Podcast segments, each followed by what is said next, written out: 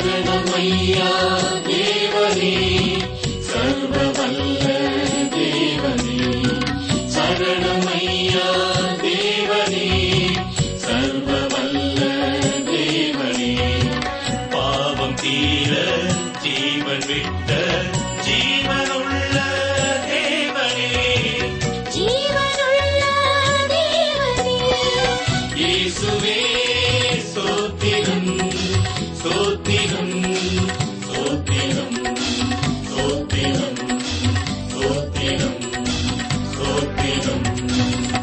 அன்பு நேயர்களை இயேசு கிறிஸ்துவின் இணையற்ற நாமத்தில் வாழ்த்தி வரவேற்கிறோம்.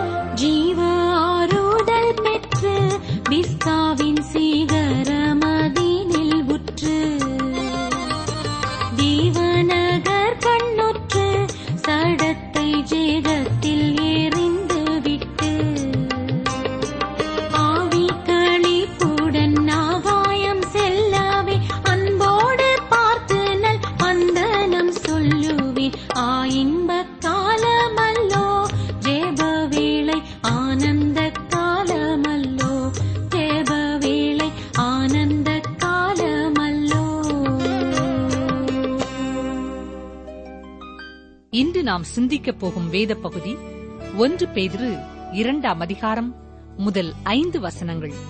ஒன்று பேதிரு இரண்டாம் அதிகாரம் முதல் ஐந்து வசனங்கள்.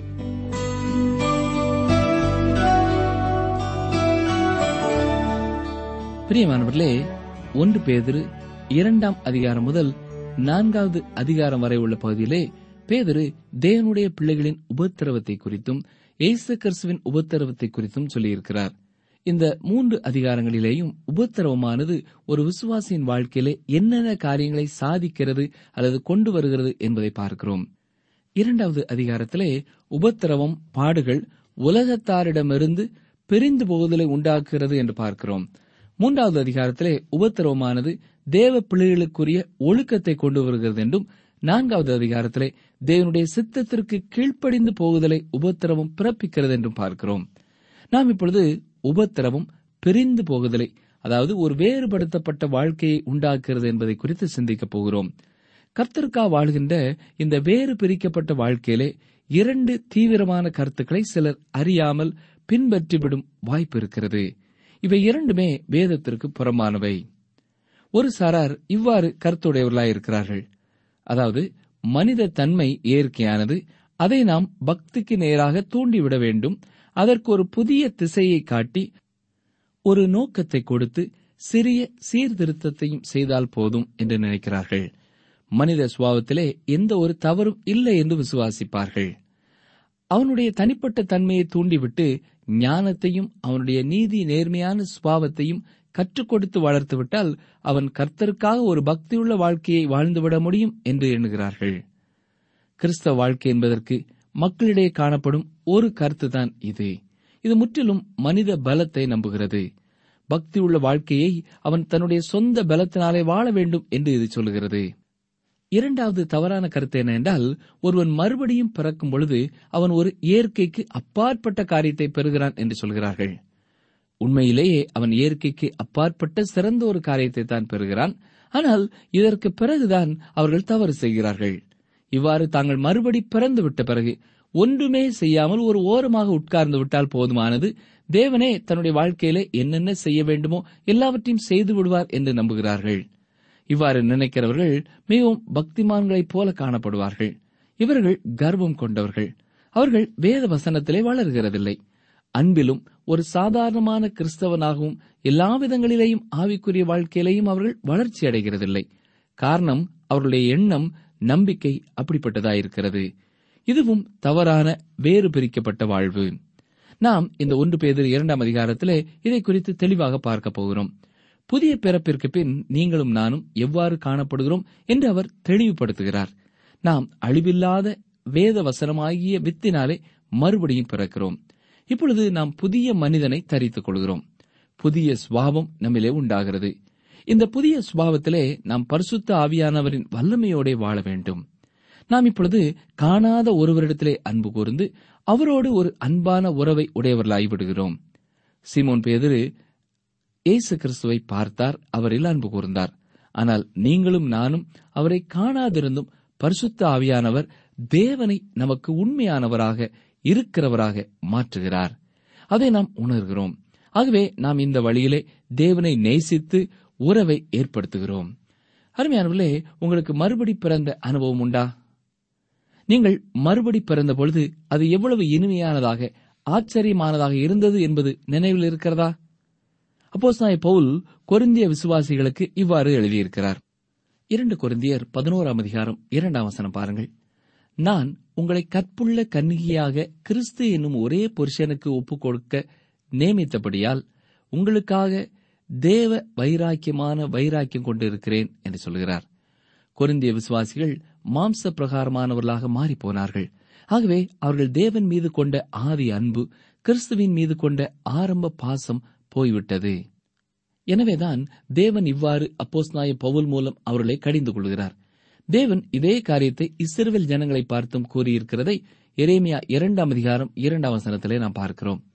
இஸ்ரவேலர் பாபிலோனிய சிறைப்பிடிப்பிற்குள்ளாகும் முன்னர் தேவன் அவர்களை பார்த்து விதைக்கப்படாத தேசமாகிய வனாந்தரத்தில் நீ என்னை பின்பற்றி வந்த உன் இளவயதின் பக்தியையும் நீ வாழ்க்கைப்பட்ட போது உனக்கிருந்த நேசத்தையும் நினைத்திருக்கிறேன் என்று கர்த்தர் சொல்லுகிறார். இஸ்ரேல் ஜனங்கள் எகிப்தை விட்டு வெளியே வந்தவுடன் செங்கடலை கடந்தவுடன் அப்படிப்பட்ட ஒரு அன்பை தேவனிடத்திலே காண்பித்தார்கள். அவர்கள் எகோவா தேவனை துதித்து பாடியதை யாத்ராமம் பதினைந்தாம் அதிகாரத்திலே நாம் பார்க்கிறோம். இதில் முதல் அவசரத்தை பாருங்கள். கர்த்தரை பாடுவேன். அவர் மகிமையாய் வெற்றி சேர்ந்தார் குதிரையையும் குதிரை வீரனையும் கடலிலே தள்ளினார் என்று பாடுகிறார்கள். ஆனாலும் அவர்கள் வெகு சீக்கிரத்திலே தேவனுக்கு எதிராக முறுமுறுத்தார்கள் என்றும் நாம் பார்க்கிறோம். தேவன் அதை நினைவிலே வைத்திருக்கிறார். அருமையானவர்களே உண்மையான வேறு பிரிக்கப்பட்ட வாழ்வானது நீங்கள் மறுபடியும் பிறப்பதிலும் புதிய சுபாவம் உடையவர்களாக இருப்பதிலும் விளங்குகிறது. இப்பொழுது நீங்கள் கிறிஸ்துவின் மீது அன்புடையவர்களாக இருப்பீர்கள். இந்த அன்பிலே நீங்கள் அவரை பிரியப்படுத்த விரும்புவீர்கள். மனிதர்கள் ரட்சிக்கப்படுவதற்கு தேவன் கொண்டுள்ள சிறந்த நோக்கம் என்னவென்றால் அவர்கள் நியாய தீர்ப்பிலிருந்து அக்னி கடலிலிருந்து மட்டும் ரட்சிக்கப்படாமல் இப்போதைய உலகத்தினின்றும் ரட்சிக்கப்பட வேண்டும். மேலும் அவர்களை பரலோகத்திற்காக மட்டும் ரட்சிக்க விரும்பாமல் கிறிஸ்துவின் இதயத்திற்காகவும் இப்பொழுது மனிதர்களை ஏ ரட்சிக்கிறார். தேவனுக்கும் நம்முடைய ஆத்மாவிற்கும் இடையிலே பாவத்து நிமித்தம் எழும்பின எல்லா கேள்விகளும் சிறுவேலே இயேசு செய்து முடித்த காரியத்தினாலே தீர்த்து வைக்கப்பட்டது. தேவனுடைய மகிமையுடன் எதிர்காலம் பிரகாசமாயிருக்கிறது. நாமும் அந்த மீட்பின் கிரியைகளின் மதிப்பிற்குள்ளாக கொண்டு வரப்பட்டுள்ளோம். நாம் மறுபடியும் பிறந்துவிட்டோம். இதை ஒருவரும் ஏன் சாத்தான் கூட மாற்ற முடியாது. அருமையானவர்களே இன்று நீங்கள் எவ்வாறு உங்கள் மறுபடியும் பிறந்த வாழ்க்கையிலே காணப்படுகிறீர்கள் என்பதுதான் முக்கியமானது. நீங்கள் இயேசு கிறிஸ்துவோடும் உங்கள் நண்பர்களோடும் மற்றவர்களோடும் எப்படிப்பட்ட உறவை உடையவர்களாய் இருக்கிறீர்கள் என்று சற்றே சிந்தித்து பாருங்கள். உங்களுடைய ஆதி அன்பிலே நிலைத்திருக்கிறீர்களா? ஒன்று பேதிரு இரண்டாம் அதிகாரம் முதல் இரண்டு வசனங்களை பாருங்கள். இப்படி இருக்க கர்த்தர் தயை உள்ளவர் என்பதை நீங்கள் ருசி பார்த்ததுண்டானால் சகல துர்க்குணத்தையும் சகலவித கபடத்தையும் வஞ்சகங்களையும் பொறாமைகளையும் சகலவித புறங்கூறுதலையும் ஒழித்துவிட்டு தேவன் நமக்காக எல்லாவற்றையும் செய்ய வேண்டும் என்று எதிர்பார்க்க முடியாது. நாம் சில காரியங்களை நமக்காக செய்ய வேண்டும் என்று அவர் எதிர்பார்க்கிறார். முதலாவது நாம் சில காரியங்களை விட்டுவிட வேண்டும் என்று இங்கே சொல்லப்பட்டிருக்கிறதை பார்க்கிறோம். அப்போஸ்தாய பவுல் எபேசு விசுவாசிகளுக்கு எழுதும் பொழுது ஆடைகளை களைந்து விடுவதற்கு ஒப்பிட்டு இவ்வாறு கூறுகிறார். இபேசிய நான்காம் அதிகாரம் இருபத்தி இரண்டு மற்றும் இருபத்தி ஐந்து அவசரங்களை பாருங்கள். அந்தபடி முந்தின நடக்கைக்குரிய மோசம் போக்கும் இச்சைகளாலே கெட்டுப் போகிற பழைய மனுஷனை நீங்கள் களைந்து போட்டு. வசனம் இருபத்தி ஐந்து. அன்றியும் நாம் ஒருவருக்கொருவர் அவயவங்களாய் இருக்கிறபடியால் பொய்யை களைந்து அவனவன் பிறனுடனே மெய்யை பேச கடவன் என்று பார்க்கிறோம். அடுத்ததாக கொரிந்து பட்டணத்து விசுவாசிகளுக்கும் பவுல் இன்னும் ஒரு வித்தியாசமான உருவகத்தை பயன்படுத்தி இந்த காரியத்தை சொல்லுகிறார். ஒன்று குறைந்தர் ஐந்தாம் அதிகாரம் ஏழு எட்டாம் வசனங்களை வாசிக்கிறேன். ஆகையால் நீங்கள் புளிப்பில்லாதவர்களாய் இருக்கிறபடியே புதிதாய் பிசைந்த மாவாய் இருக்கும்படிக்கு பழைய புளித்த மாவை புறம்பே கழித்து போடுங்கள். ஏனெனில் நம்முடைய பஸ்காவாய கிறிஸ்து நமக்காக பலியிடப்பட்டிருக்கிறாரே.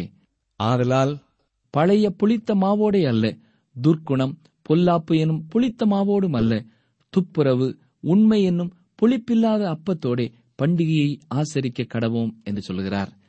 இஸ்ரவேல் ஜனங்கள் பஸ்கா பண்டிகையையும் புளிப்பில்லாத அப்ப பண்டிகையையும் கொண்டாடும் பொழுது அவர்கள் புளிப்புள்ள அப்பத்தை சாப்பிடுவதில்லை. அதாவது அவர்கள் முன்பு வாழ்ந்த அதே வாழ்க்கையைப் போன்று தொடர்ந்து வாழ்வதில்லை என்பதை இவ்வாறு காண்பிக்கிறார்கள். அவர்களை பலதரப்பட்ட இடங்களில் வைத்து பலதரப்பட்ட அப்பத்தினாலே தேவன் போஷித்திருக்கிறார். இது அவர்கள் அவருக்காக வளர்வதற்கு ஒரு வழியாக இருந்தது. அதே போல அவர்கள் காணப்பட வேண்டும் என்று பவுல் குறிந்து விசுவாசிகளுக்கு எழுதும் பொழுது சொல்லுகிறார். விசுவாசிகள் இயேசுவனிடத்திலே வரும்பொழுது அவர்கள் பழைய புளித்த மாவிலிருந்து விடுதலை பெற வேண்டும்.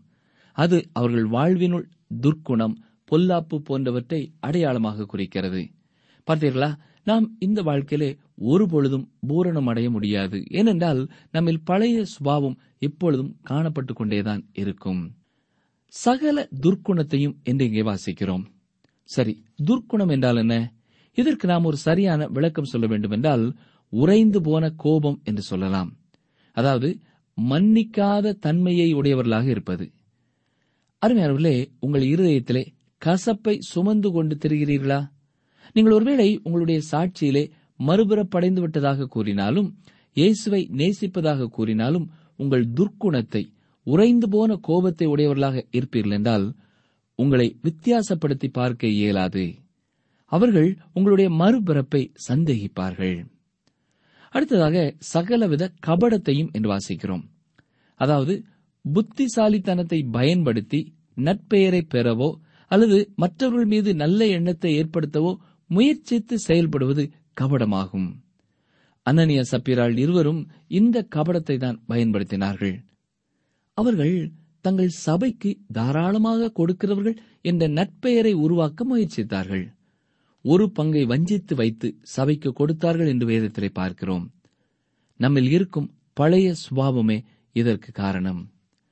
அடுத்ததாக வஞ்சகங்களையும் பொறாமைகளையும் சகலவித புறங்கூறுதலையும் ஒழித்துவிட்டு என்று பேதர் சொல்கிறார் வஞ்சகம் என்பது இல்லாத ஒன்றை இருப்பதாக காண்பிப்பது. புறங்கூறுதல் என்பது அவதூறாக பேசுவது. அருமையானவர்களே இவற்றை எல்லாம் நம்மை விட்டு அகற்ற வேண்டும் என்று சொல்கிறார். இதை தேவன் செய்யட்டும் என்று சொல்ல முடியாது. நாம் தான் செய்ய வேண்டும். நாம் செய்ய வேண்டும் என்று தேவன் இதை நமக்கு ஒதுக்கி இருக்கிறார். இப்படி இருக்க கர்த்தர் தயையுள்ளவர் என்பதை நீங்கள் ருசி பார்த்தது உண்டானால் என்று முதலாம் வசனத்திலே பார்க்கிறோம். ஒருவர் ரட்சிக்கப்பட்டவுடன் தேவனுடைய வசனத்தின் மீது பசியுள்ளவராகவே காணப்படுவார். எவ்வாறு பிறந்த குழந்தை உடனே பாலை குடிக்க ஆரம்பித்து விடுகிறதோ அதே போல விசுவாச வாழ்க்கைக்குள்ளே பிறந்த ஒருவர் தேவனுடைய வசனத்தை உட்கொள்ள ஆரம்பிப்பார். சிறு குழந்தைகளுக்கு உணவை எப்படி உட்கொள்ள வேண்டும் என்று சொல்லிக் கொடுக்க வேண்டிய அவசியமில்லை. அதற்கென்று பயிற்சி வகுப்புகளும் தேவையில்லை. குழந்தையே உணவை உண்டு வளர ஆரம்பித்து விடுகிறது. அதே போலத்தான் வேத வசனத்தையும் ஆவிக்குரிய குழந்தைகளுக்கு எவ்வாறு உட்கொள்ள வேண்டும் அதில் எவ்வாறு சத்தியத்தை புரிந்து கொள்வது என்றெல்லாம் சொல்லிக் கொடுக்க வேண்டிய அவசியமில்லை என்று நினைக்கிறேன். இவ்வாறு பயிற்சி வகுப்புகள் வைப்பதற்கு பதிலாக அவர்களுக்கு வேத வார்த்தைகளை கொடுத்தாலே போதுமானது அவர்கள் அதிலே மேய்ச்சலை பெற்றுக் கொள்வார்கள். அப்படியானால் உண்மையான வேறு பிரிக்கப்பட்ட வாழ்வு எது? இங்கே நாம் கவனமாக கவனிக்க வேண்டும். உண்மையான வேறு பிரிக்கப்பட்ட வாழ்வு என்பது மாம்சத்தின் கிரியைகளை விட்டு பிரிந்திருப்பது. அநேக கிறிஸ்தவர்கள் தங்கள் உலகத்தை விட்டு பிரிந்த ஒரு வாழ்வு வாழ வேண்டும் என்று நினைக்கிறார்கள். இல்லை பிரியமானவர்களே நாம் இந்த உலகத்திலே தான் இருக்கிறோம். நாம் உலகத்தார் அல்லாதவர்களாக இருந்தாலும் இந்த உலகத்திலே தான் வாழ வேண்டும். வேறு பிரிக்கப்பட்ட வாழ்க்கையை குறித்த தவறான கருத்திற்கு ஒரு விளக்கத்தை சொல்கிறேன். சற்றே கவனியுங்கள். ஊழியர் ஒருவர் ஒரு கூட்டம் நடத்துவதற்காக பெரிய பட்டணத்திற்கு சென்றிருந்தார். கூட்டம் முடிந்தவுடன் சாப்பிடுவதற்காக உணவு விடுதியை தேடினார்கள். அங்கேயுள்ள பெரும்பாலான உணவு விடுதிகளிலே மதுபானம் பரிமாறும் இடம் இருந்தது. ஆனால் ஊழியரோ மதுபானம் பரிமாறாத இடம் வேண்டுமென்றார். ஆகவே மதுபானம் பரிமாறாத உணவு உணவு விடுதியை வெகு நேரம் தேடி இறுதியிலே கண்டுபிடித்தார்கள். அங்கேயோ உணவு தரமில்லாததாக இருந்தது. அந்த ஊழியர் அங்கே உண்டார். அந்த ஊழியரின் எண்ணம் என்னவென்றால் இவ்வாறு மதுபானம் பரிமாறாத இடத்தில் உண்பதே வேறு பிரிக்கப்பட்ட வாழ்க்கை என்பது. அப்பொழுது அந்த ஊழியரை அழைத்துச் சென்ற தேவ மனிதர் ஐயா நீங்கள் தரம் குறைந்த உணவை உண்பதற்கு பதில் மதுபானம் பரிமாறப்படும் விடுதியிலேயே உண்டிருக்கலாம். அங்கே மதுபானம் பரிமாறுவதற்கென்று தனி அறை இருக்கிறது. நாம் மதுபானம் அருந்த போவதில்லை. வெளியே அமர்ந்து நல்ல உணவை உண்டுவிட்டு வெளியே வந்திருக்கலாம் என்றார். அருமையானவர்களே உலகத்திலே வேறு பிரிக்கப்பட்ட வாழ்வு வாழ்வதற்காக இப்படிப்பட்ட கடைகளுக்கு போகக்கூடாது என்பது அர்த்தமல்ல. நாம் துர்க்குணம் கபடம் வஞ்சகம் பொறாமை புறங்கூறுதல் போன்ற எல்லா மாம்சத்தின் கிரியைகளையும் விட்டே பிரிந்த வாழ்க்கை நடத்த வேண்டும். நம்மிலே கிரியை செய்கின்ற தேவனுடைய ஆவியானவரே இந்த பிரிவினையை செய்ய முடியும். நீங்களும் நானும் இந்த துர்க்குணம் கபடம் வஞ்சகம் பொறாமை புறங்கூறுதல் போன்றவற்றை விட்டுவிட முடிவு செய்யாதவரை விரும்பாதவரை நாம் கிறிஸ்தவ வாழ்க்கையிலே முதிர்ச்சி பெற முடியாது. இப்பொழுது ஒன்று பேதரு இரண்டாம் அதிகாரம் மூன்றாம் வசனத்தை பாருங்கள். நீங்கள் வளரும்படி புதிதாய் பிறந்த குழந்தைகளைப் போல திருவசனமாகிய களங்கமில்லாத ஞானப்பாலின் மேல் வாஞ்சையாயிருங்கள். இந்த பால் ஆவிக்குரிய கலப்படமற்ற சுத்தமான பாலாகும். இவ்வாறு பசியுற்ற குழந்தை உணவிற்காக அழுது பின்னர் அது கிடைத்தவுடன் திருப்தி அடைந்து அழுகையை நிறுத்துகிறதோ அதே போல ஒரு தேவனுடைய பிள்ளையும் தேவனுடைய வார்த்தையின் மீது தீராத வாஞ்சை உடையவர்களாய் இருப்பார்கள். அருமையானவர்களே நீங்கள் ஒரு குழந்தை உணவிற்காக அழுவதை கவனித்திருக்கிறீர்களா? பசித்தவுடன் அது எவ்வளவு அழுகிறது? மட்டுமல்ல நீங்கள் பால் பாட்டிலை அதன் அருகிலே கொண்டு போகும் பொழுது அதன் அசைவை பார்த்திருக்கிறீர்களா? கையையும் காலையும் உடம்பையும் ஏன் தலையையும் கூட அசைத்து பாட்டிலை பிடித்து விட துடிக்கும். அருமையானவர்களே வேத வசனத்தின் மீது பசி இல்லாமல் உங்களால் தேவ கிருபையிலும் கிறிஸ்துவை அறிகிற அறிவிலும் வளர முடியாது. ஆவிக்குரிய வாழ்க்கையிலே வளராமல் இன்னும் சிறிய குழந்தைகளாகவே இருப்பீர்கள். சிறு குழந்தையும் வளர்ந்துவிட்ட மனிதனும் இருவரும் மனித இனம்தான் ஆனால் அவர்கள் இருவரும் வளர்ச்சியிலும் முன்னேற்றத்திலும் வேறுபட்ட காலகட்டத்திலே இருக்கிறார்கள். சிறு குழந்தை பாலை குடித்து பெரியவனாக வளர்கிறது. அப்படியானால் தேவ பிள்ளை எவ்வாறு வளர முடியும்? வேத வசனத்தை வாசித்து தியானிப்பதன் மூலமாகத்தான் வளர முடியும். எனவே தேவ ஊழியர்கள் எல்லாரும் விசுவாசிகளாகிய குழந்தைகளை வளர்க்கும் தாதிமார்கள் போல இருக்கிறார்கள். இவர்கள் வேத வசனத்தை ஊட்டுகிறார்கள். விசுவாசிகள் அதை உண்ண வாஞ்சிக்க வேண்டும். களங்கமில்லாத ஞானப்பாலாகிய தேவனுடைய வார்த்தை என்பது வேத வசனம் முழுமையையும் குறிக்கிறது. அதாவது நாம் வேதத்திலே ஆறுதலுக்காக அங்கொன்றும் இங்கொன்றுமாக வசனத்தை பொறுக்கி வாசிக்க கூடாது இவ்வாறு வாசிப்போம் என்றால் ஆவிக்குரிய வாழ்க்கையிலே நாம் வளர முடியாது. நம்முடைய வளர்ச்சிக்கு வசனம் முழுமையும் தேவை. ஆரோக்கியமான சரிவிகித உணவு தேவை. நாம் முதலிலே பாலிலே நம்முடைய உணவை ஆரம்பிக்கிறோம். ஆனால் நாள் ஒன்று வரும் அப்பொழுது பிரியாணி போன்ற திட உணவை உட்கொள்கிறோம். நம்முடைய ஆவிக்குரிய சத்தான ஆகாரத்திற்கு வேதவசனம் முழுவதையும் வாசித்து படித்து தியானிக்க வேண்டும். அப்பொழுது சரியான வளர்ச்சியை நாம் பெற்றுக்கொள்வோம். எல்லாமே ஒன்று போல வளர்ச்சியை பெறும். நிகழ்ச்சியை கேட்டுக்கொண்டிருக்கிற எனக்கு அருமையான சகோதரனே சகோதரியே உங்கள் வாழ்க்கையிலே கர்த்தருடைய வசனத்திற்காக உள்ள வாஞ்சைக்காக கர்த்தரை துதிக்கிறோம் அவரை ஸ்தோத்தரிக்கிறோம். ஒருவேளை எப்பொழுதாவது நிகழ்ச்சியை கேட்கிற ஒரு சகோதரனாக சகோதரியாக நீங்கள் இருப்பீர்கள் என்றால் நீங்கள் தொடர்ச்சியாக இந்த கர்த்தருடைய வார்த்தைகளை கேளுங்கள். அது மட்டும் போதாது நீங்கள் தனியாக உட்கார்ந்து நேரம் எடுத்து வேத வசனங்களை பரிபூர்ணமாக வாசிக்க வேண்டும். அங்கொன்றும் இங்கொன்றுமாக அல்ல தொடர்ச்சியாக வாசிக்க நாம் ஒரு தீர்மானம் செய்வோம். அப்படி என்றால் வசனங்களின் மூலமாக ஆண்டவர் நம்முடைய வாழ்க்கையிலே ஆவிக்குரிய வளர்ச்சியை தருவார். பாவங்களின் மேலே வெற்றியை நமக்கு தருவார். உலக பிரகாரமான மாம்சீகமான காரியங்களை நாம் மேற்கொள்வதற்கு அவரே நமக்கு அவருடைய வசனத்தின் மூலமாக பலனையும் சத்துவத்தையும் தருவார். அப்படிப்பட்ட கிருபையை உங்களுக்கும் அவர் தந்தருள்வாராக. ஆமேன்.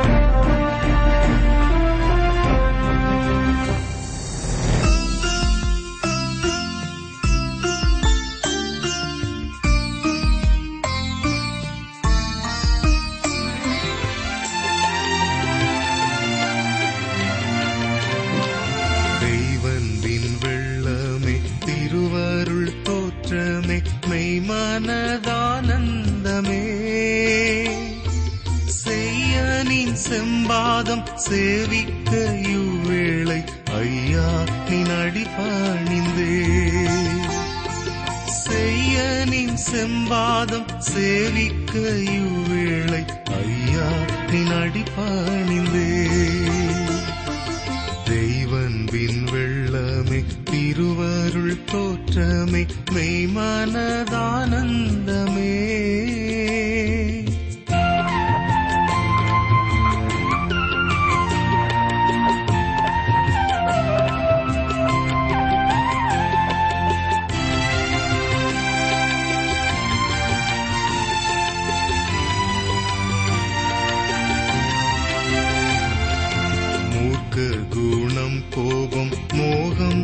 சிற்றின்பமும் மேற்கொள்ளும் நாச ஏக்கம் தாக்கி தடுமாறி தயங்கிடும் வேளையில் தூக்கி தற்காத்தருள்வார். தாக்கி தடுமாறி தயங்கிடும் வேளையில் தூக்கி தற்காத்தருள்வார். தெய்வன்பின் வெள்ளமே திருவருள் தோற்றமே மனதானந்தமே.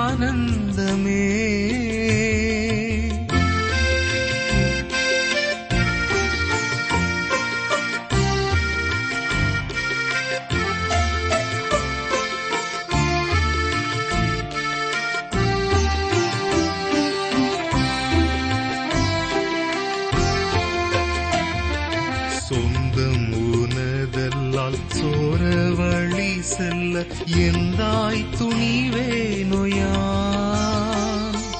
குந்தி கமலமாம் பூமாலை கோத்து நீ பொற்பாதம் பிடித்து கொள்வே. குந்தி கமலமாம்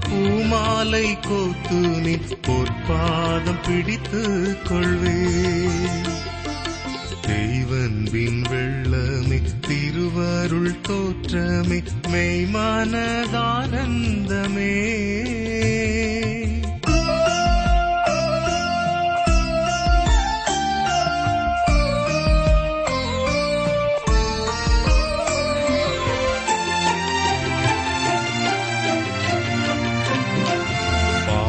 சேற்றில் கால வேளை பலமின்றி தேவே தவறிடினும். கூவி விழித்து தன் மார்போடனை தன் வாய் பொறுத்தனதா கூவி விழித்து தன் மார்போடனை தன் வாய் யாவும் பொறுத்தனதா தெய்வன்பின் வெள்ள திருவருள் தோற்றமே மெய்மானதானந்தமே.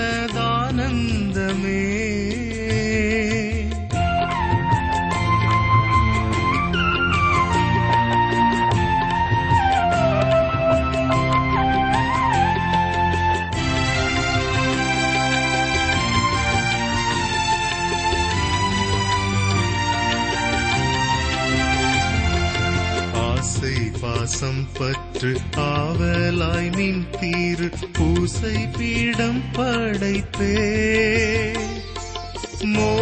மோசவழிதனை முற்றுமகற்றியன் நேசனே நினை தொழுவே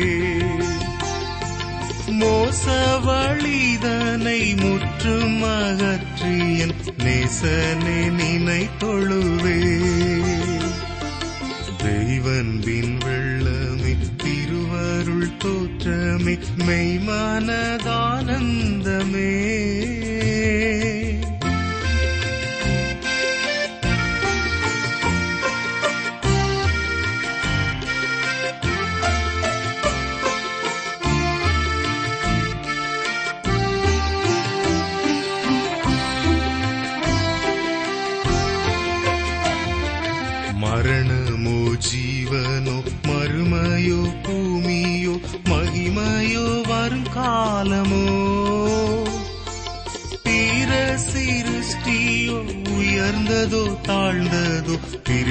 விடுமோ தெய்வன்பை பிற சிருஷ்டியோ உயர்ந்ததோ தாழ்ந்ததோ திருப்பிடுமோ தெய்வன்பை தெய்வன்பின் வெள்ளமே திருவருள் தோற்றமே மெய்மானதானந்தமே. செய்யனின் செம்பாதம் சேவிக்க இவ்வேளை ஐயா நின் செய்ய நின் செம்பாதம் சேவிக்க இவ்வேளை ஐயா நின் அடிப்பணிந்தே தெய்வன்பின் வெள்ளமே திருவருள் தோற்றமே மெய்மானதானந்தமே.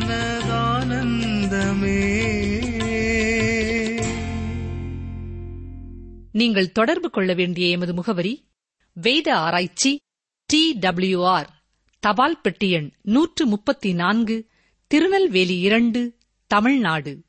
எங்கள் தொலைபேசி எண் தொன்னூற்று நான்கு நாற்பத்தி இரண்டு இருபத்தி ஐந்து இருபத்தி ஆறு இருபத்தி ஏழு.